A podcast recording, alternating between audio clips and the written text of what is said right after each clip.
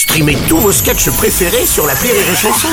Des milliers de sketchs en streaming, sans limite, gratuitement, gratuitement sur les nombreuses radios digitales Rire et Chanson. La drôle de chronique La drôle de chronique de Rire et Chanson.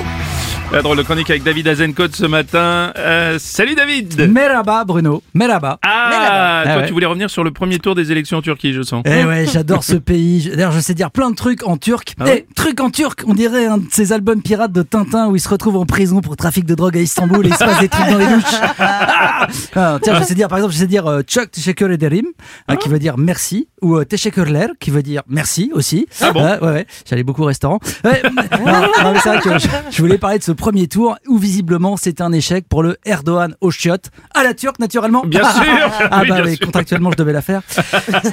Mais oui, oui, il est désormais plus, plus que probable que le Reis, comme l'appellent ses supporters, ou ma petite moustache en poil de cul, comme l'appelle sa femme, va être Oh. réélu à la surprise générale.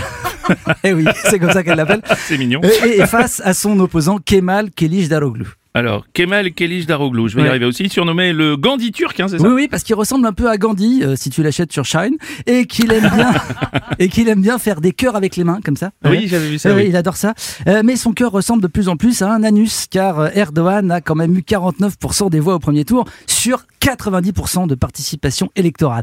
Un chiffre pareil en France pour avoir un tel pourcentage de votants, faut aller à une assemblée générale de Total. Genre, tout le monde est là, qui veut s'en mettre plein les fouilles Ok, super.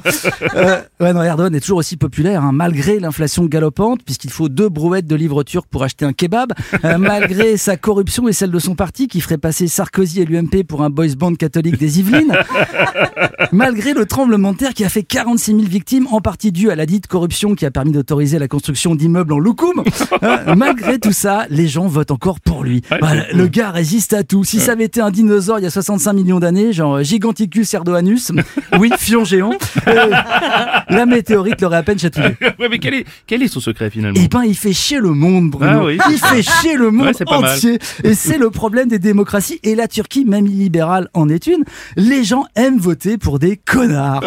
Des connards à la Trump, des connards à la Bolsonaro, des connards à la Viktor Orban, qui racontent n'importe quoi, qui s'en mettent plein les fouilles et qui utilisent la religion comme arme, mais qui font parler d'eux à l'international. Erdogan, c'est le mec que t'as pas invité à ta soirée et qui fout la merde. Mais tout le monde parle que de ça le lendemain et pas de tes cupcakes à la con. Et je sais, je vais me faire des potes en parlant de lui, hein, parce que attends, la dernière fois que j'ai été menacé de mort après une chronique, c'était aux dernières élections turques. J'avais reçu des messages. J'avais reçu des messages genre parle pas comme ça de Erdogan, fils de pute. Ouais, ouais, même en français ils mettent des trémas sur les U. Ouais.